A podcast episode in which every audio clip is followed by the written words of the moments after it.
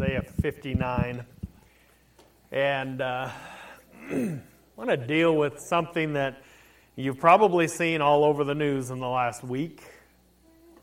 and that is the value of, of human life that we seem as a nation to be losing track of, and dangerously so.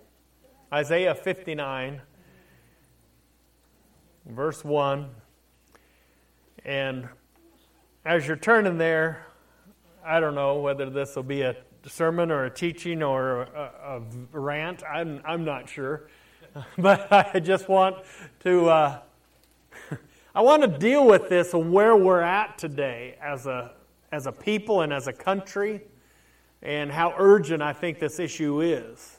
Isaiah 59, verse 1, this is out of the Amplified. It says, Behold, the Lord's hand is not so short that it cannot save, nor his ear so impaired that it cannot hear. But your wickedness has separated you from your God, and your sins have hidden his face from you so that he does not hear. For your hands are defiled with blood, and your fingers with wickedness, with sin, with injustice, and with wrongdoing. Your lips have spoken lies, your tongue mutters wickedness. No one sues righteously, but for the sake of doing injury to others, to take some undue advantage. And no one pleads his case in truth, but rather they trust in empty arguments and speak lies. They conceive trouble and bring forth injustice. And Lord, I just ask that you'll open your word to us today. Help us to understand, Lord. I pray, God, that our nation will once again hear you as you cry out to her. And we thank you in Jesus' name. Amen. Amen. It's not a new situation, this battle over abortion is certainly not a new thing.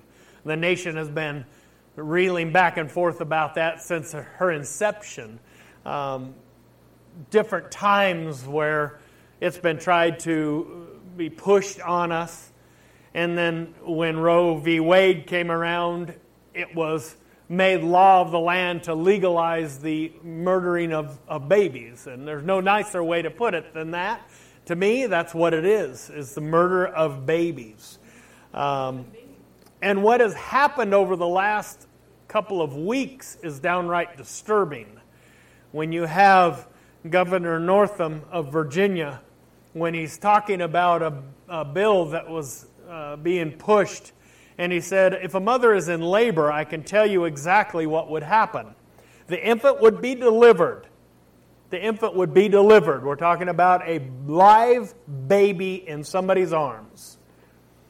The infant would be kept comfortable.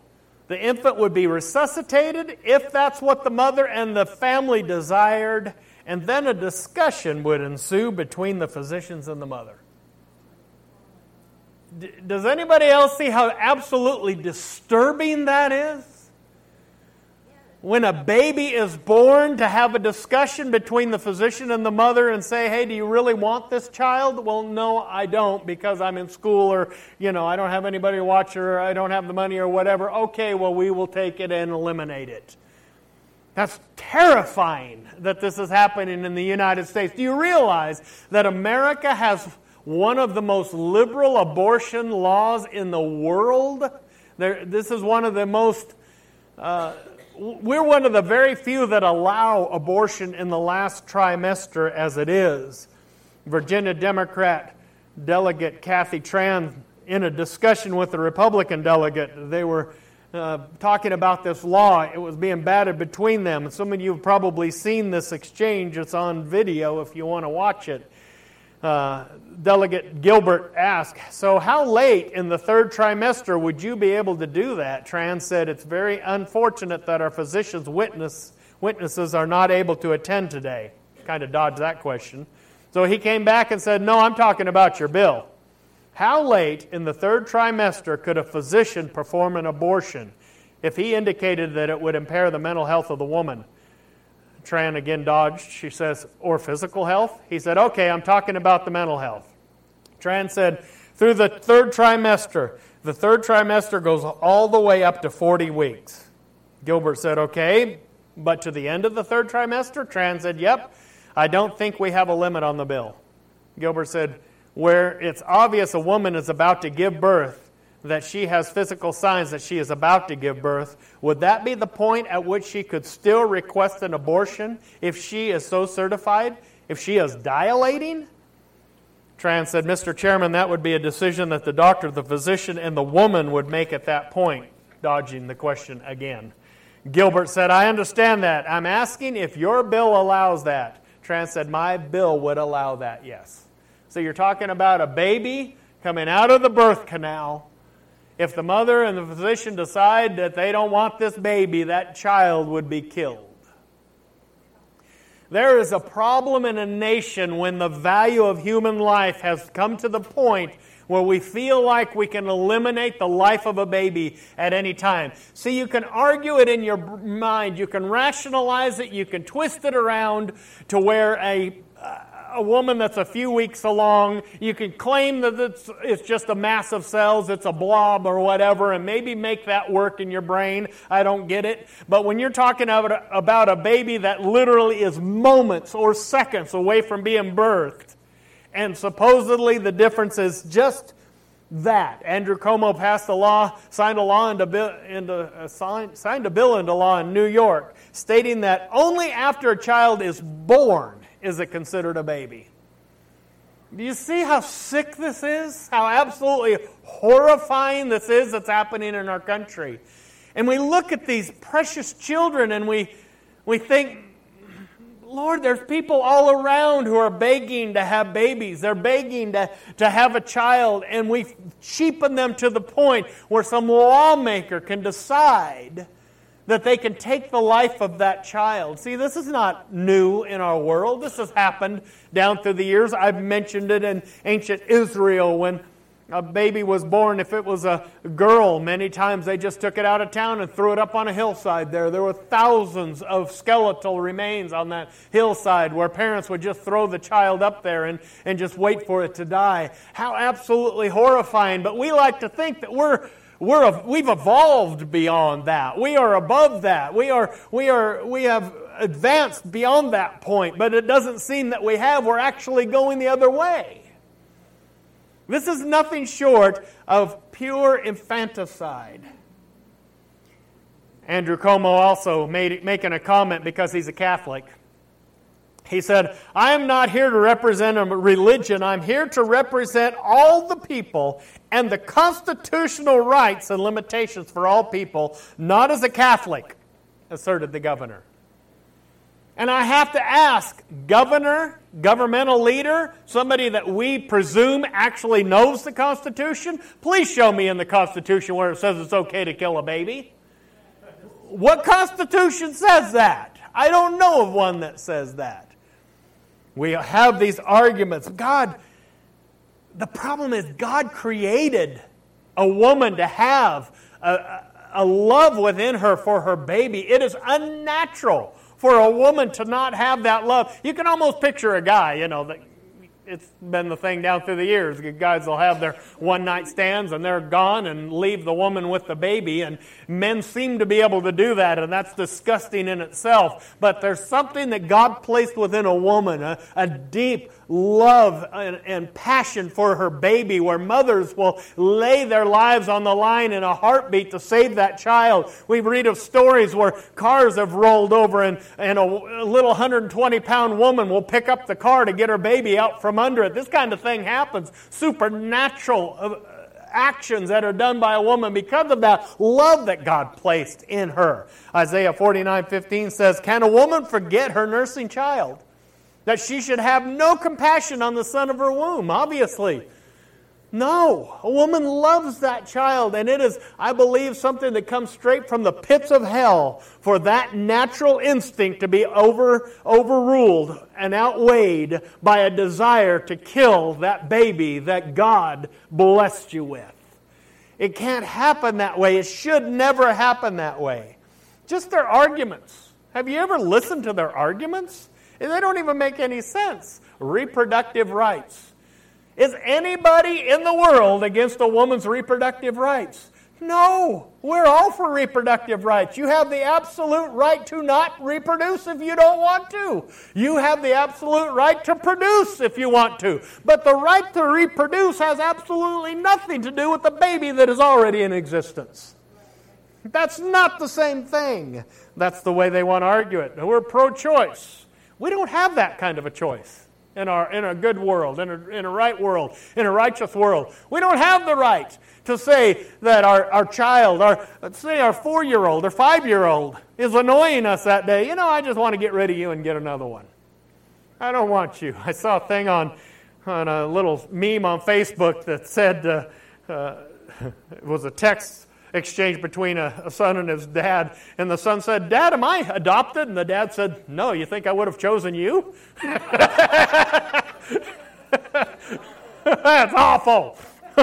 All the mothers in here said, That's awful. All the men said, Yeah, that's wonderful. I'll get with you afterward, okay? Let me, let me keep going here. So they also argue and say a woman's right over her own body. Anybody go to biology class in school? Is the baby's body and the mother's body the same body? No, completely different bodies. It may be inside the woman, different DNA, different brain, different heart, different lungs, different everything. It is the, the, they're attached by an umbilical tube. That, that, that's it. There's no. There are two totally separate bodies. Nobody in the world argues about a woman's right to her own body. We don't. You just don't have the right to kill the body that's inside of you. That does not belong to you. That is a different body. Their own arguments don't make any sense. That tells you how weak they are when they can't even come up, come up with an argument that makes rational sense. But this is what they're saying. But see, the reality of biology cannot be defeated. It's the reality of truth. And most although the, the loud people on the left, the loud will argue it one way, the reality is the scientists or the, the more honest ones will admit to the truth of it. In his book, Practical Ethics, Princeton University bioethicist Peter Singer, who is a supporter, he is a strong supporter of not only abortion, but infanticide. If you don't want your child, you should be able to kill it, in his mind. This guy is sick sick. But he writes whether a being is a, get to the page, member of a given species is something that can be determined scientifically by an examination of the nature of the chromosomes in the cell of living organisms. In this sense, there is no doubt that from the very first moment of its existence, an embryo conceived from human sperm and egg is a human being. This is a guy who believes in killing them, and he admits that they're killing a human being. Dr. Warren Hern, author of Abortion Practice, a medical textbook that teaches abortion procedure, told a Planned Parenthood conference we have reached a point in this particular, particular technology where there is no possibility of denying an act of destruction. There's no denying it anymore. See, they even understand what is going on. It's not that it goes beyond being a uh, I don't know, an ethics question. It's a full on moral question. When you are arguing, you realize it's a baby. You know it's a human being. You absolutely acknowledge that fact, and yet you make the conscious choice to kill it. There is a problem there. Liberal professor, professor Ronald Dworkin, in his book Life's Dominion, writes that abortion deliberately kills a developing embryo and is a choice for death. See, they get it. They get it, and yet they're making that choice, that decision to do that.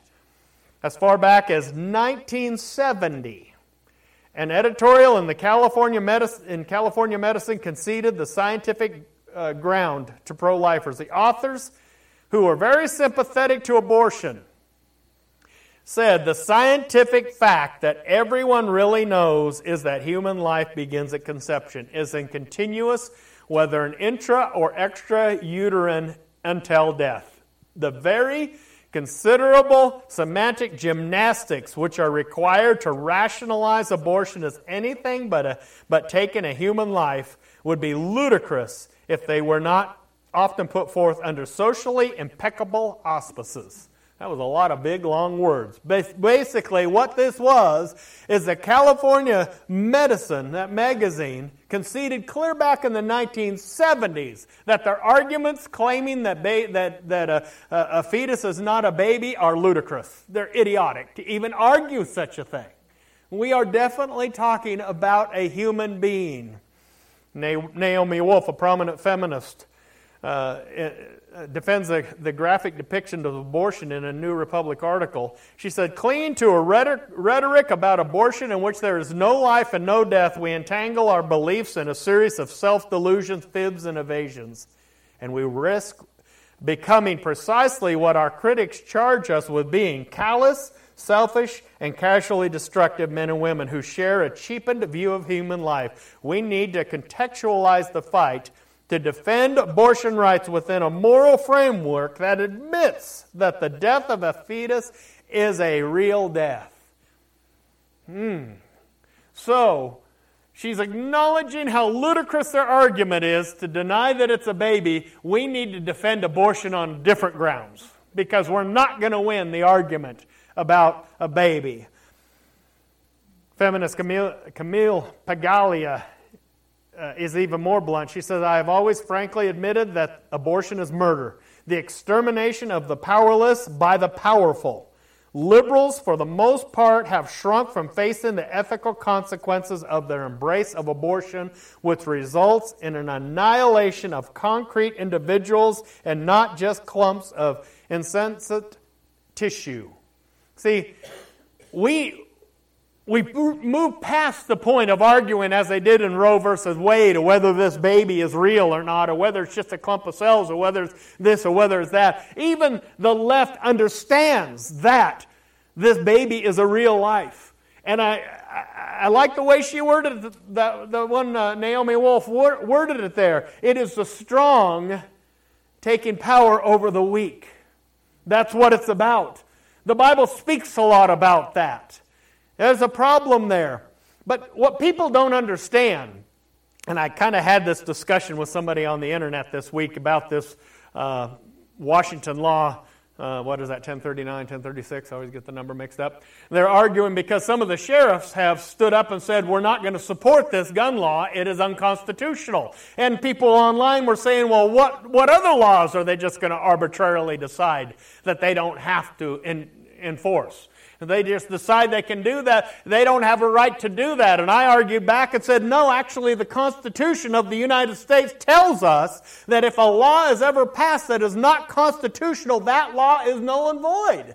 Did you know our Constitution says that? Why do we vote people into office? We vote people into office as our representative, meaning that when an illegal law is passed, that representative is responsible to stand up and say, No, that law is not enforceable. We're not doing this. I respect those sheriffs taking that stand. I respect them doing that. And I argued with this person that there are many laws that are passed that are there's no legal basis to do it. You have to go get a, a, a Discover Pass in order to drive on state land in the state of Washington. State land belongs to who? The people of the state. Does the state have a right to charge you money to drive on your own property? Of course not. It's an illegal law. And, but the only difference is nobody has stood up and said we refuse to enforce that law. That's the difference. That's what's happened with abortion. Do you know abortion is an absolute direct violation of the Constitution of the United States? Not even a question. We had the Civil War where we fought a horrible war over, over slavery and other issues, but a lot of it was over slavery. Over, I think it was what, a half a million people died in that horrible, horrible war. Shortly after that war ended, the United States adopted the 14th Amendment of the Constitution for this purpose. This was their thinking. They said, never again are we going to allow one segment of people to be set aside as being less valuable and meaningless and, and be allowed to be mistreated or killed because of who they are. Never again. People talk about the 14th Amendment and they say that amendment was only passed because of slavery. That's not true. It was mostly passed because of slavery, but very much in this argument, as that amendment was being argued, was abortion. It was very much involved in the discussion, and they understood that. In 1868, a general consensus treated pre, uh, preborn human beings as persons. The preborn was included within the public meaning of the term persons at the time of the 14th Amendment was adopted. The 14th Amendment came about because mostly because of slavery and abortion. It directly addresses the subject of abortion. This is what the 14th Amendment says. This is so clear that the Ninth Circuit should even understand it. I mean, it's, it's that clear that, that even they should get what it says. We hold these truths to be self evident that all men are created equal and that they are endowed by their Creator with certain inalienable rights, that among these are life, liberty, and the pursuit of happiness. The 14th Amendment gives every single person, human being in the United States, the right to life. That's what it gives us. That is not a question. That is not an argument. That is absolutely clear. Even Ruth Bader Ginsburg ought to be able to understand that. At that time, in 1868, most states referred to an unborn child as a child in all of their laws. It was the belief of the United States of America. Abortion is not only a violation of the Constitution, it is a violation of the oath, the Hippocratic oath that a doctor takes to become a doctor. With the old term that I will do no harm is actually not in the Hippocratic oath.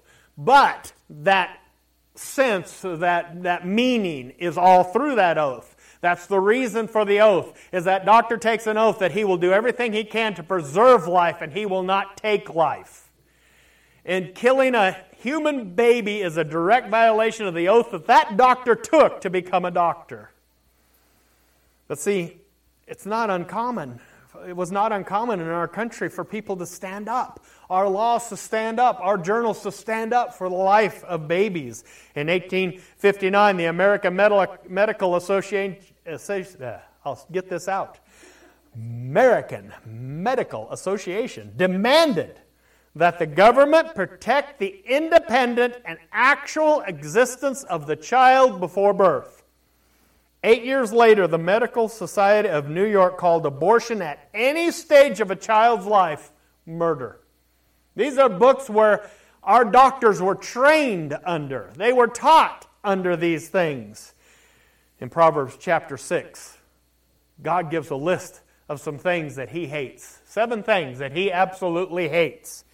In verse 16, it says, These six things doth the Lord hate, yea, seven are an abomination unto him a proud look, a lying tongue, and hands that shed innocent blood, a heart that devises wicked imaginations. That kind of fits too. Feet that be swift to running to mischief. Gee, that kind of fits too. A false witness that speaks lies. Yep, kind of fits right there and he that soweth discord among the brethren. God hates the taking of innocent life. We are a blessed nation beyond any upon the, the history of the earth. We are the most blessed nation that this world has ever seen. I don't believe, this is me speaking, Jim Hall speaking, I don't believe that our greatest threat is ISIS, China, Russia, or, or global warming or global cooling or global whatever it is next week they're going to call it.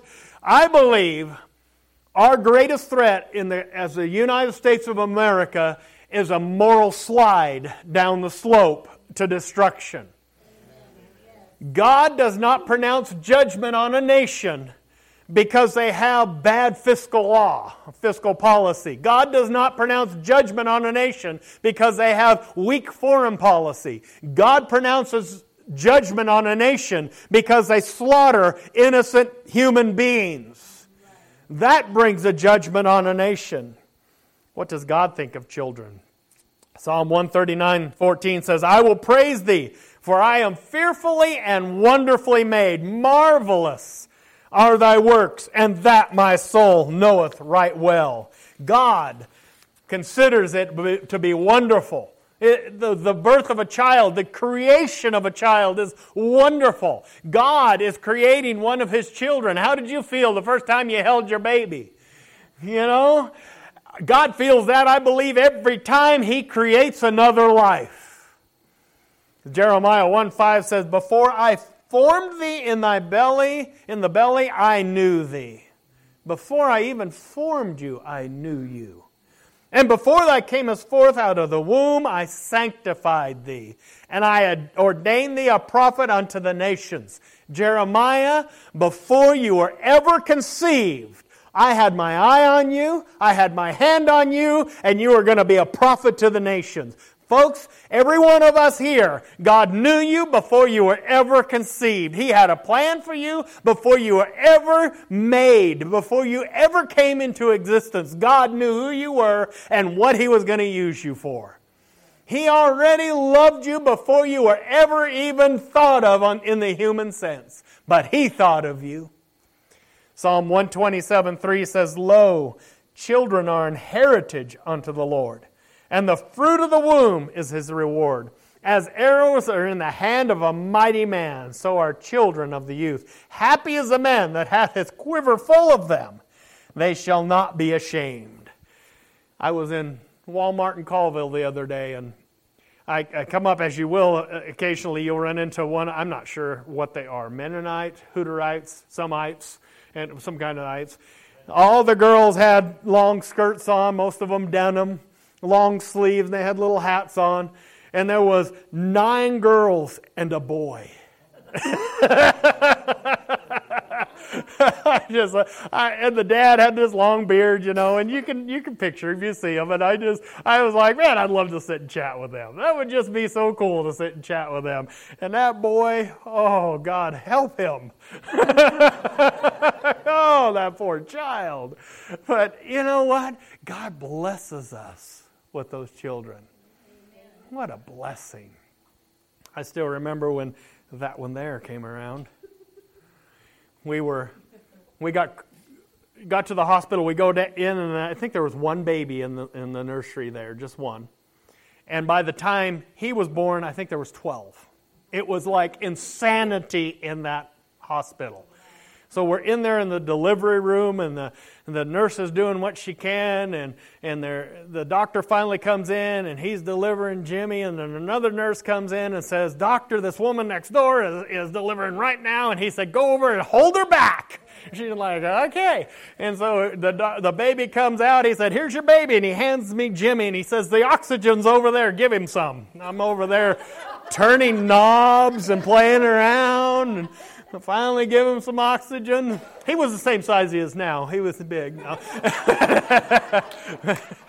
but, but you know, there's nothing so special as that day. Holding that little baby and he's turning blue and you know, and I'm like, nurse, it's the baby's turning blue and and and she said, give him oxygen. I said, it's freezing in here. I'm turning blue. Why is this room so cold? But you know, it was so precious, and I took him downstairs and they put him in the torture chamber like they did with babies back then, where they take that, that stainless steel cold freezing thing and they stick a naked baby on it. And they go, ah! and they weigh them, you know, and they poke them about 75 times, and they, you know, every way they could possibly torture them. I remember that. My baby was being born. My baby came into the world. What a special time.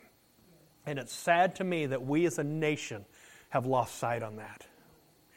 We as a nation have missed that to where these young girls, because they're it's not convenient. They're in school. They're, they have this going on. And many times their parents push them in to take in the life of their own baby. Folks, this is a travesty, not only because of the loss of the baby, but because that woman will never, ever, ever get over that.